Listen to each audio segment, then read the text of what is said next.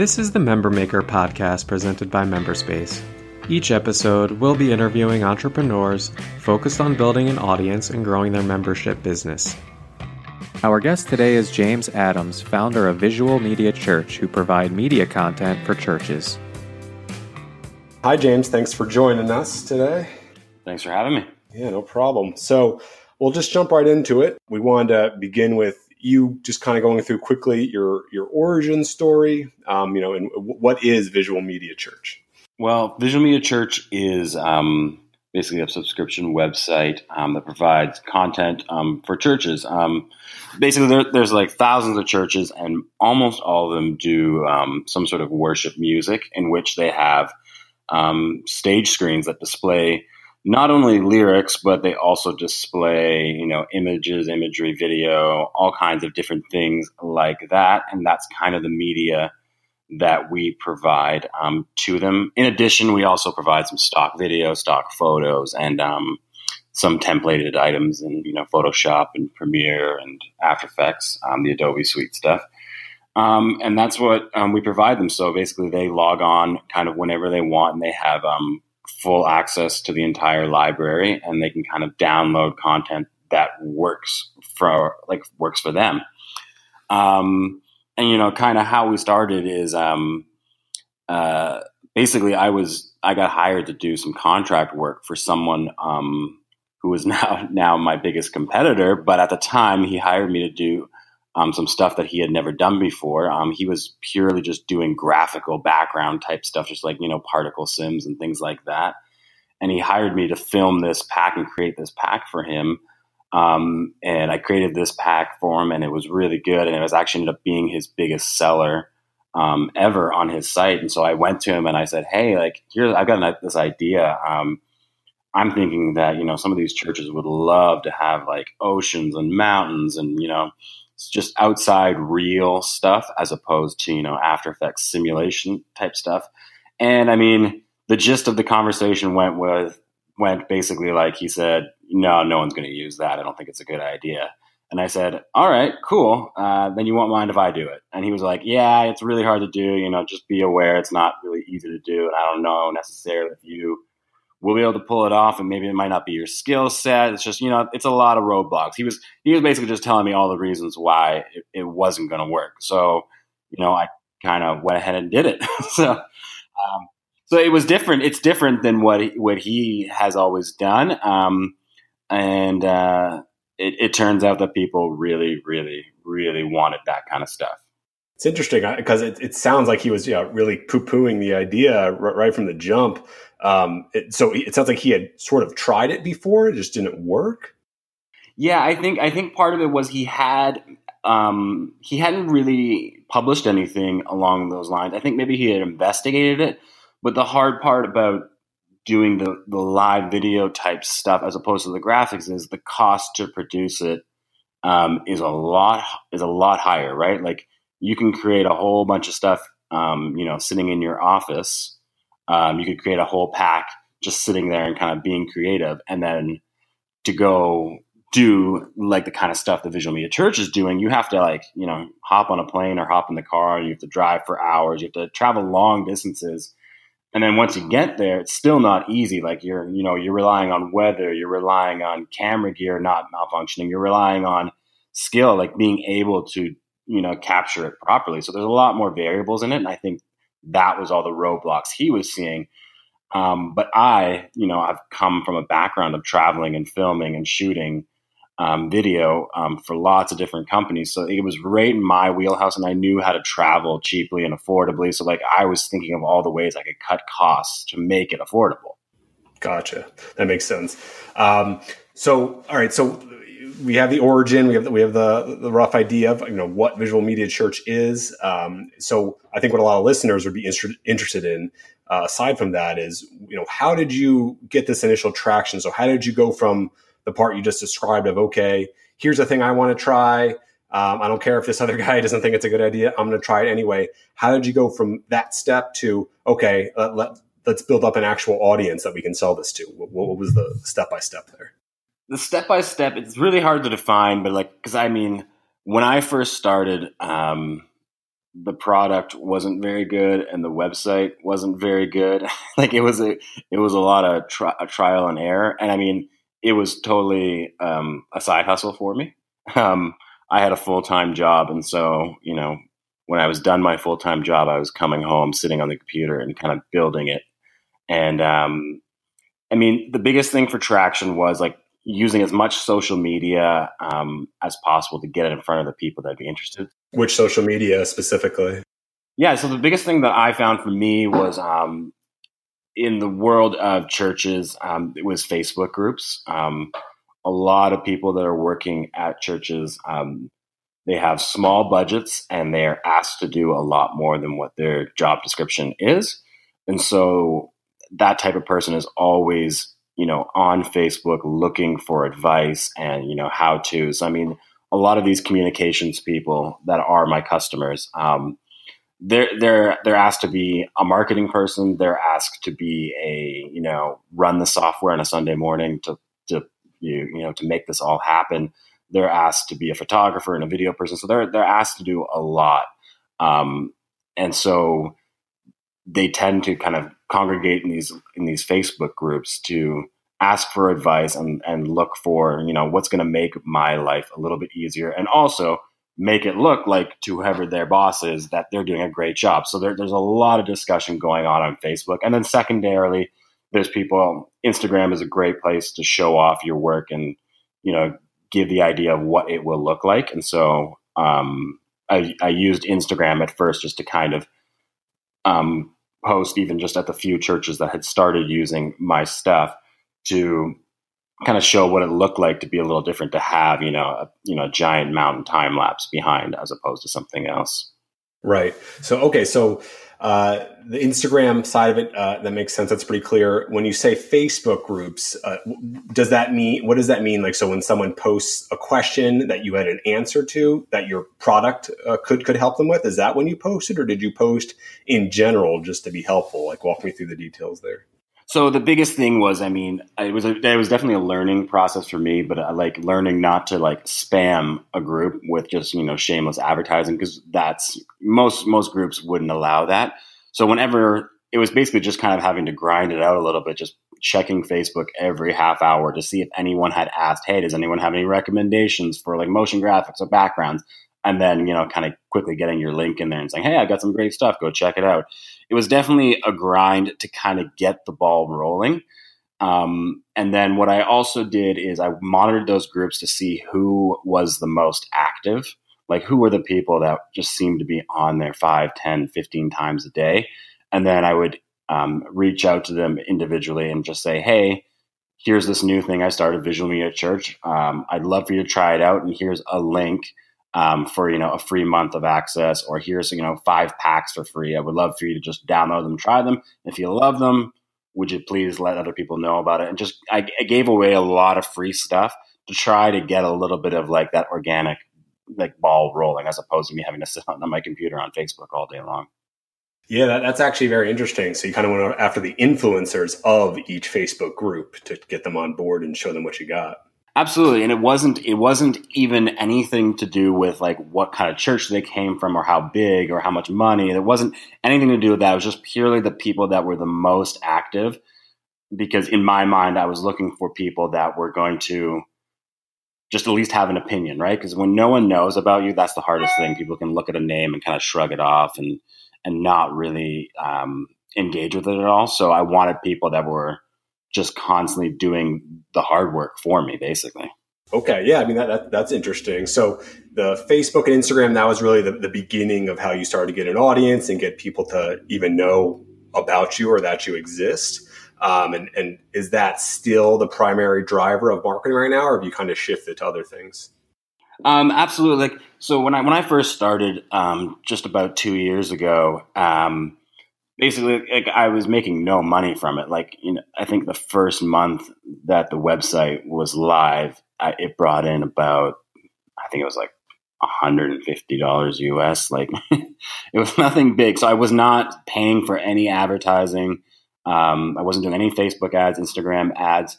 And so that's kind of been a little bit of a philosophy that I've kept um, because I find that um, like the product um, on the website right now. It's twenty five dollars a month, which is really um, affordable for um, for churches. Like if you look at churches, um, usually like a lot of churches don't have a lot of money, but three hundred dollars a year is not a huge expense to build into any budget.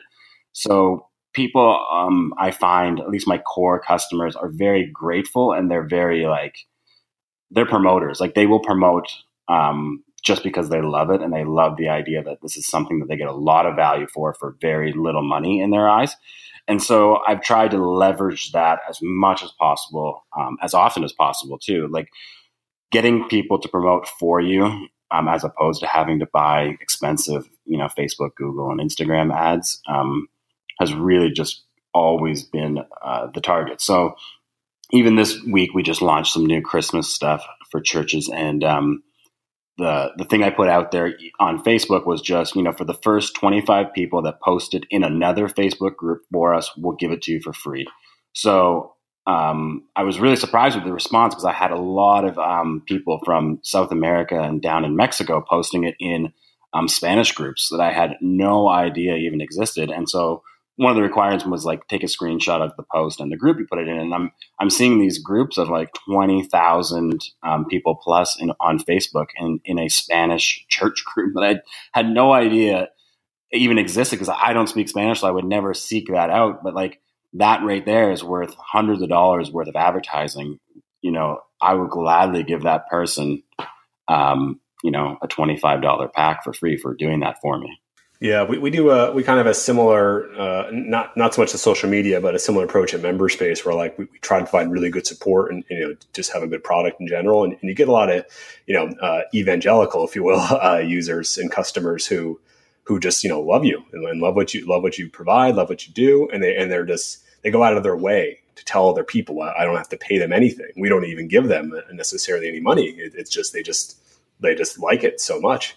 Uh, and, and, it makes a huge difference to have like a bunch of basically salespeople uh, just preaching about you uh, to everyone, uh, as opposed to having to pay for ads. It's, it's a lot more cost effective, and, and I think it has a, has a bigger impact when, when a friend tells you to try something as opposed to an ad telling you to try something.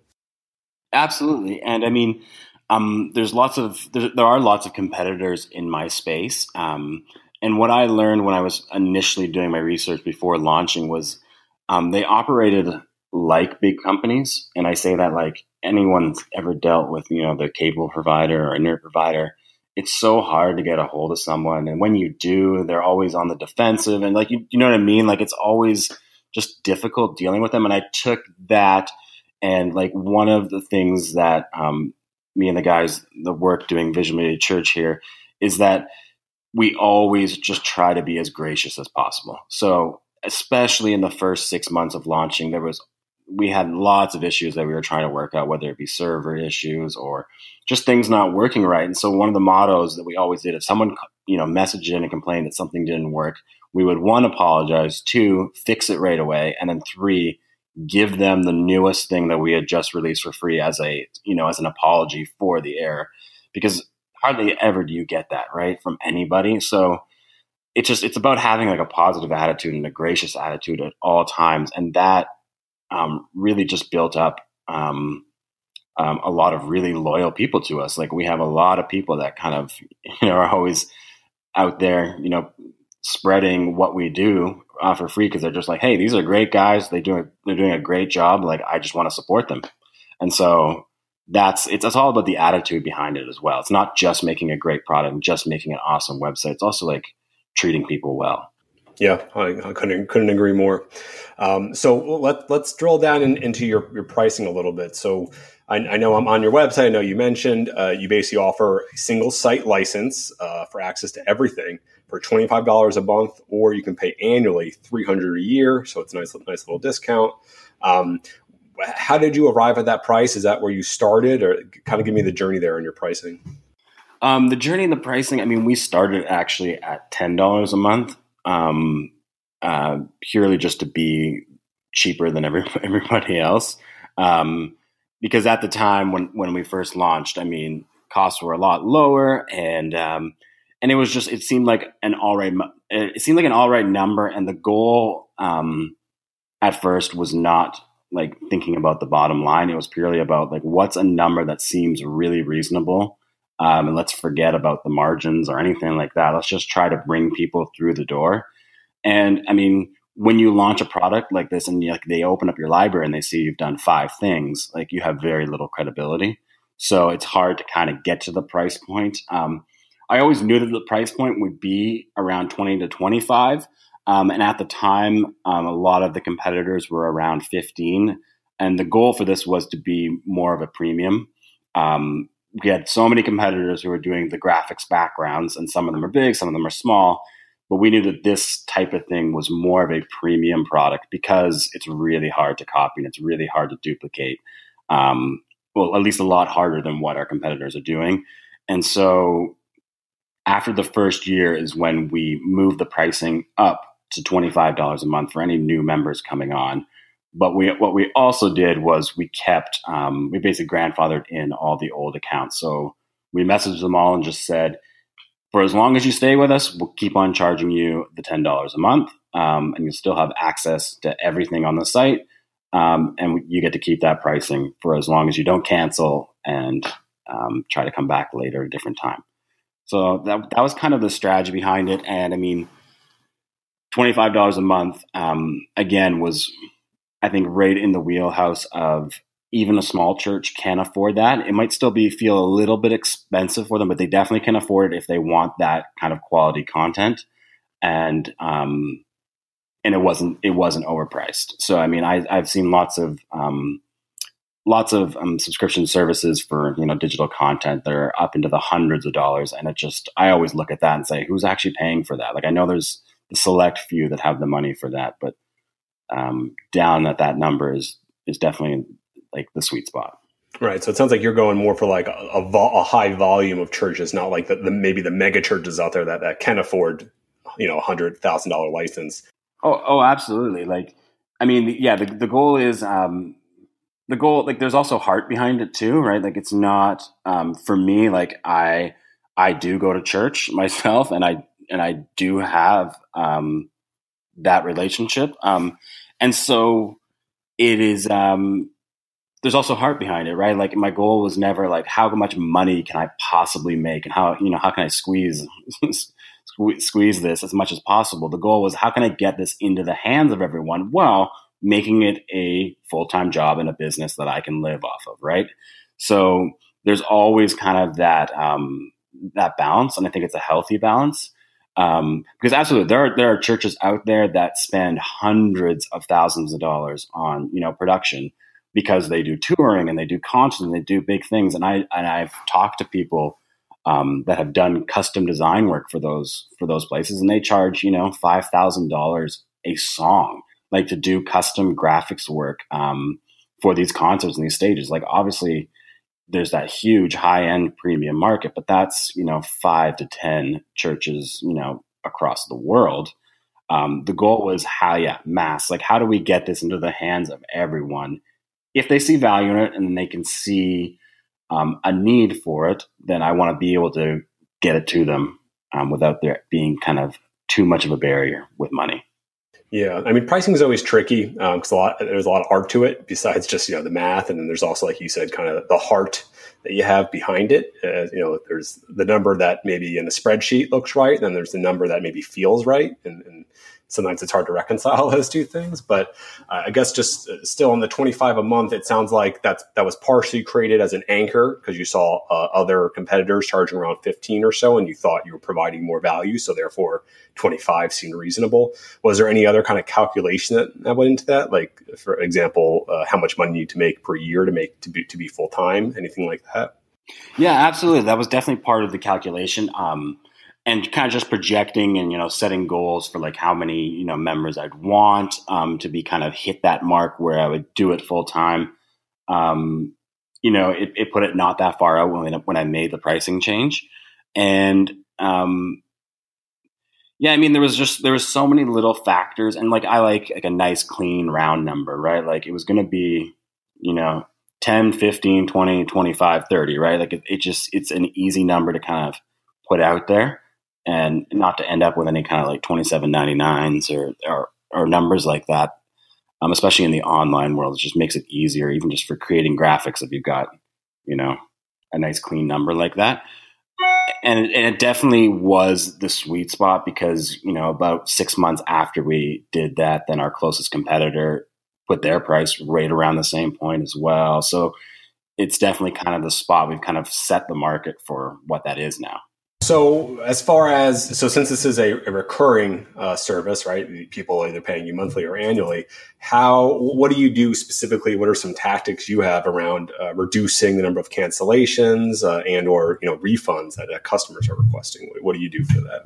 Well, for sure, for refunds, um, I mean, we almost always um, will give refunds back um, uh, if there is uh, there's a good reason for it. Really, um, yeah, like but every now and then um, you get one in the, the one in a million type person who you know pays for the service, downloads as much as they possibly can, and then says, "Oh, I want my money back. I didn't like it," and we will refuse at that point if we can see that they've downloaded just as everything they possibly could, and they're trying to kind of trying to scam you a little bit.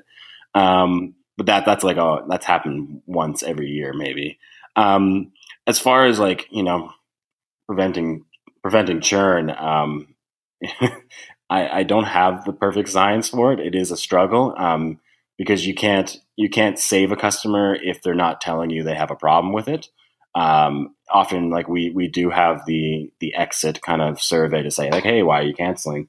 Um, and then we kind of keep track of that to see if we're noticing any trends. But really, it's kind of it's a spray chart. Like it's all over the place between you know no more budget or um, or moving to a different service or um, things like that. Like, I mean, our churn is really low, and I, I, every entrepreneur who runs an online business would love that to be zero, but it does happen. Um, but it's definitely one of the most frustrating things when you think you could have, you know, made that customer happy if you'd only known there was something wrong. Right. So, is there? I guess, is, do you have any uh, advice or, or any any tactics you've implemented that sort of moved the needle on churn, or has everything just kind of been marginally improving it? Um, the, the, biggest thing that I've learned about churn, even the past couple months, is um, I just did a lot of online reading about crafting a properly worded email um, in response um, to like a cancellation, like trying to gain the customer back. I mean, you've got that lead, you've got that person who you know is willing to spend. So, um, in my like emails that now go out to them once they've canceled, I do offer you know a discounted for three months or even a full discount for the year if they want to come back. Um, and it's always like very nice and like polite and like sorry to have you go kind of thing. We like we definitely would love for you to come back anytime. Uh, please let us know if you have any questions. Um, and then the biggest thing, um, or like a secondary thing that's really helped with the churn is um, getting messaging right on the website. Like getting, um, we have the the Facebook Messenger app on the website now, which has been really helpful because then we can get direct communication with people as they're having problems. So that's been really huge uh, on you know solving frustrations for people. People will send a message and hey, I'm having a problem with this. At least we get it now right away. And you know, I mean, I even if I'm out somewhere, it'll come in on my phone and I can I can solve it. Yeah, having that that live chat that's something we have too in member space. and it's definitely been a game changer. We at first we were a little worried about doing it. We would already get too much support, um, but it, you know I, I, would say it's been just as much as if we had email. Um, and, and, from a customer's perspective, it's so much better um, to just be able to just talk with somebody. And, and, given that it's 2018 and it really is something that a lot of websites are doing these days. It, it's almost a requirement uh, to have to have live chat. It's what people kind of expect. Otherwise, you kind of look like an old an old company or a company that doesn't maybe care as much. I don't know if that's too aggressive. No, no, that's that's really true. And I mean, like, I mean, I'm a customer of of yours, and I've used that chat so many times, and it's been really helpful. Like when you're first learning, like how to implement things onto your website, you sometimes have like I had a lot of questions, and you guys were great in responding. And sometimes it was like, oh, you know. I'm the dummy. I just didn't didn't do that properly, and you guys were there you know, within five ten minutes to kind of fix it. Um, and that was huge. That was huge for me, like onboarding with you guys and figuring it out on this brand new website that I had built. Um, it kept me like it built trust too, just being able to like, oh, okay, if I ever do have a problem, it's not like these guys are going to get back to me a week later and you know the entire week I've been down. Like I can get this solved really fast. Yeah, I don't know about you, but for, for live chat, we've found that it's been a great source, not just of helping customers, but but selfishly for ourselves, as far as if there's a bug, if there's a user experience issue, if there's a typo somewhere, people let you know everything. And it's just it's a, it's kind of a way to have uh, QA testing, if you will, uh, for your website or your app by having live chat. We, we, we found at least.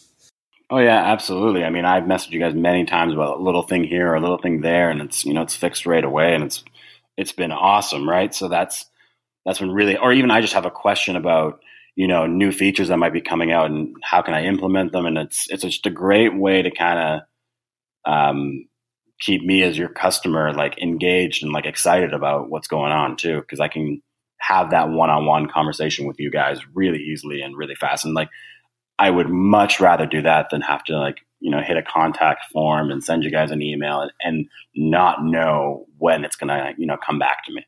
Yeah that just for for people listening out there it's one thing I'd, I'd strongly strongly recommend is when you're first starting out especially um, to, to try to engage and, and, provide the best support you possibly can because that, that's really what's going to help grow your and get you initial traction and get you feedback from, from real customers about what, what they like and don't like about your service or your product. Um, so don't don't think of support as something that like ugh I guess I'll do that. It, it should really be the number one priority especially when you're first starting. Um, so yeah James let's let's just kind of wrap up with with one other question. Um, you know going forward, it's you know you've achieved a, a certain level of success, uh, and congratulations on that so far. But what are you what are you planning to do to continue to grow and, and, to, and to keep finding new customers, or or are you actually okay with with your level and you're not looking to grow, you're just looking to maintain right now? Always looking to grow. Like I mean, there's there is definitely room to grow um, based on our member size and like the size of the market. And so, what we're just trying to do is constantly improve the quality of the experience on the website, improve um, the quality of the content, and, improve the amount of content um, we release. So, I mean, we've started adding um, basically new products and new layers to the website to make it more and more valuable. Because if and and and we have zero plans to ever increase the price, but we want to make it more and more valuable so that people get more and more um, committed to it and excited about it and I mean, we've grown every single month for two years by at least five percent. Like that's the that's the least we've done every month. So there's a reason for that. That's because we keep on adding, we keep on trying to be better. Like I don't ever want to get to a place where we're complacent, where we're like, ah, you know, we'll just throw something out there. And, you know, people will pay us for it. Doesn't really matter. No, like the, your goal is to always be kind of pushing, um, pushing forward, right? Like there really is no end zone for this. It's just I want to keep you know marching down. Right. Keep keep making a better product and more value for customers. I think that's a pretty good universal goal.